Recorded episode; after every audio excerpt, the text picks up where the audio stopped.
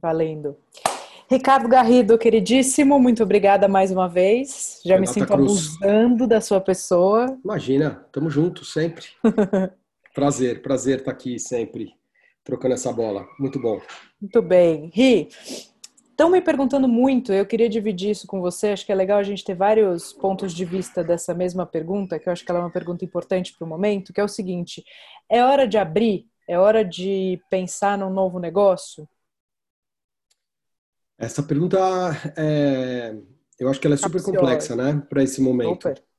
É, porque, por um lado, a gente ouve bastante e historicamente é assim que realmente acontece, né? Os períodos pós-crise eles são extremamente ricos em oportunidades é, de negócios de uma uhum. maneira geral, né? Então é um tempo, é um período de reorganização da, da economia, é um período de de busca de recuperação e tudo mais, tem uma alteração grande de preços da economia tal, e normalmente isso gera oportunidades. Então, não há dúvida que, que, que o, momento de, logo depois de uma retomada mais normal dos negócios, né, do funcionamento da sociedade, vão surgir muitas, muitas oportunidades, eu acho que para empreendedores que que estão é, querendo ampliar seus negócios ou estão começando novos negócios, vai ser um período fértil e rico, né? Mas, por outro lado, eu, nesse momento, é, acredito que a visibilidade que a gente tem para planejar qualquer novo negócio, é, ela é muito baixa, né? principalmente nesse momento que a gente está agora, né? em que os, grande, grande parte dos negócios está ou fechado ou bastante deprimido. Né? Eu acho que é, nesse, nesse momento e para esse, esse tipo de crise que nós estamos vivendo, acho que mais importante do que o abrir ou não abrir é, é, a gente ter um nível de atenção muito alto a todos os sinais que estão que surgindo é, em torno dos negócios, dos nossos negócios ou dos negócios que a gente almeja abrir. A gente está extremamente atento aos sinais e, e, e se preparando para, a partir do momento que esses sinais fiquem mais claros, a gente ter um tempo de resposta muito rápido para fazer as coisas. Né? Então, é, não sei se a resposta, a resposta é, ela é um pouco em cima do muro em relação à tua pergunta, mas eu acho que assim, não acho, não acho óbvio que, que a gente tem um belo momento para abrir novos negócios, mas também não acho que é proibitivo, desde que é, a pessoa que está que tá tocando esse projeto, ela esteja muito atenta aos sinais que estão vindo. Nesse momento, eu acho que a gente tem uma carência muito grande de sinais, né? Tá muito difícil a gente a gente entender é, como vai ser o comportamento é, do, do, poder público, como é que vai ser o comportamento dos consumidores, é, como, é que, como é que a vida vai se ajustar nos próximos meses. Então, o comportamento qualquer... de consumo pode mudar muito também, né? Dependendo de quanto tempo isso demore para restabilizar. É, sem dúvida, né? Todos os especialistas, enfim, em tendência, em negócios, tal, eles estão dizendo, primeiro que assim, a gente tem que ver como é que fica a cabeça das pessoas depois dessa experiência. Não está sendo uma, uma experiência trivial, né? Não. É, ficar dentro de casa e não sei o que e tal. E tem ganhos, e tem reflexões interessantes, tem aprendizado, está todo mundo né, mais esperto em uma série de coisas, principalmente nas questões de digitalização e tudo mais.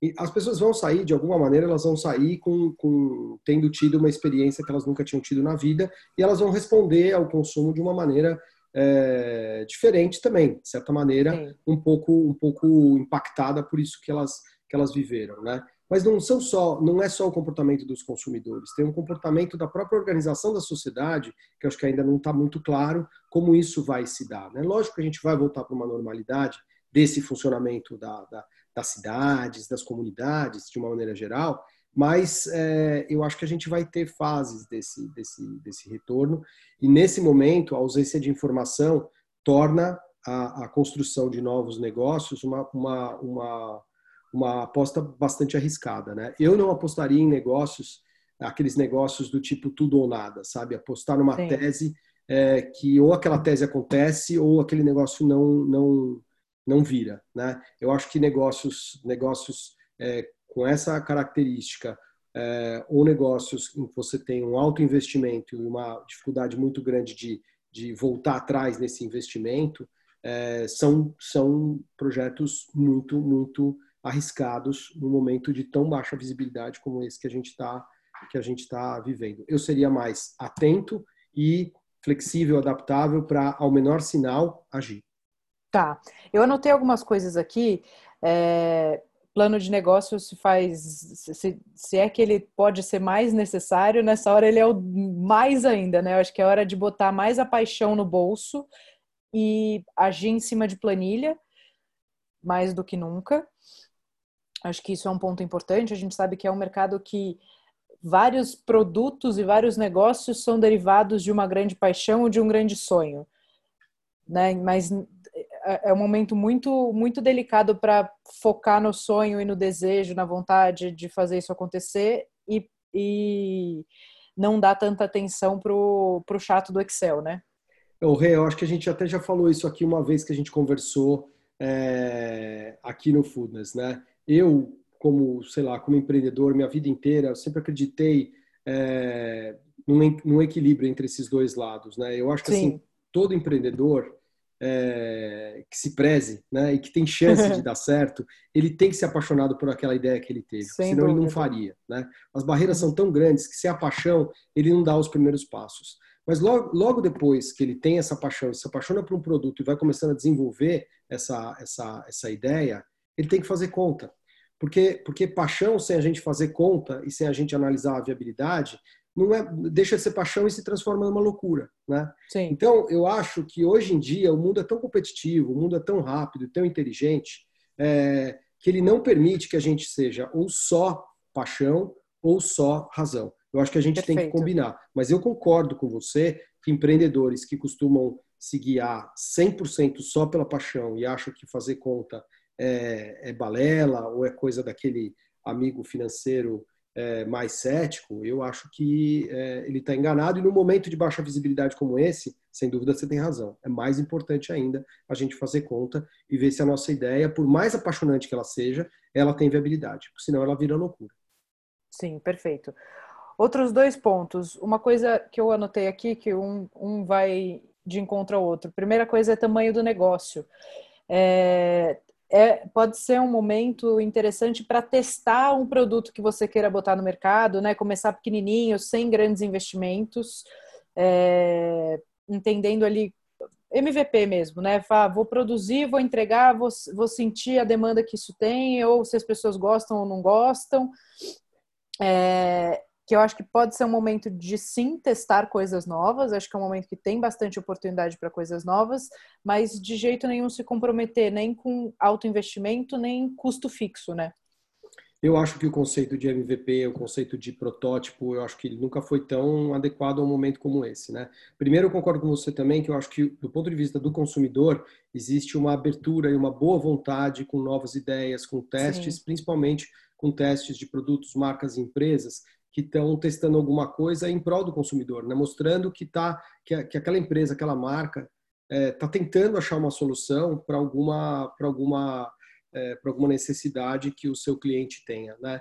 E o, o simples fato de, de, de, a gente estar tá tentando isso, acho que é, repercute numa, numa abertura do consumidor, do outro lado, dizendo: legal, entendi que isso não está perfeito, não está pronto, mas vocês estão correndo para tentar me atender e eu acho que existe, de uma maneira geral, uma, uma tendência a, a, a uma abertura maior do consumidor a, a, a, testar produtos que eventualmente até não estejam perfeitos, não estejam acabados, né? Obviamente com a responsabilidade de serem bons produtos, né? Mas que podem ser melhorados. Acho que o consumidor cada vez mais está entendendo esse, esse, esse processo e, e, nesse momento de crise, de tanta dificuldade, acho que ele está um pouco mais compreensivo em relação às nossas tentativas. Então, acho que concordo com você. Eu acho que é, processos de, de, de, MVP e de, de protótipos, eles estão, eles, eles vão ser muito úteis e eles fazem com que a gente não não tenha que fazer um investimento monstruoso em ter um produto perfeito e acabado antes da gente conseguir ter uma sinalização do consumidor se aquilo que a gente pensou tem relevância para ele. Sim, e as pessoas também que têm um produto, né, que já tem a coisa e, e a ideia era começar ou muito pequenininho ou começar fazendo em casa mesmo para vender, eu acho que é, para essa galera pode ser um ótimo momento. É... é, eu acho que às vezes a solução já está dentro de casa, né, Rê? Às Sim. vezes tem a solução, a gente tem uma ideia, ou tem uma capacitação ali dentro do nosso negócio, dentro da nossa casa, dentro dos nossos nas nossas áreas de controle, que elas estão ali meio dormentes e de repente é hora de, de, de contar com essas, com essas ideias, né? Que elas têm normalmente têm menos investimento para serem colocadas em prática e de repente elas fazem o maior sentido é, nesse novo nesse novo momento que está nascendo. Perfeito. Então tá bom, acho que a gente conseguiu dar uma dar uma direção e aí botar o pessoal aí para avaliar se o momento que bom, tá tomara, tá tomara que esses papos ajudem, inspirem alguns alguns colegas aí, que a gente continue tocando a bola para frente, né? Sim. Muito bom. Valeu, Rê. Muito bom, meu querido. Obrigado. Um beijo para vocês, viu? Vou falar com você, sempre à disposição aqui. Beijão. Um abraço para todo mundo. Sorte para todo mundo aí.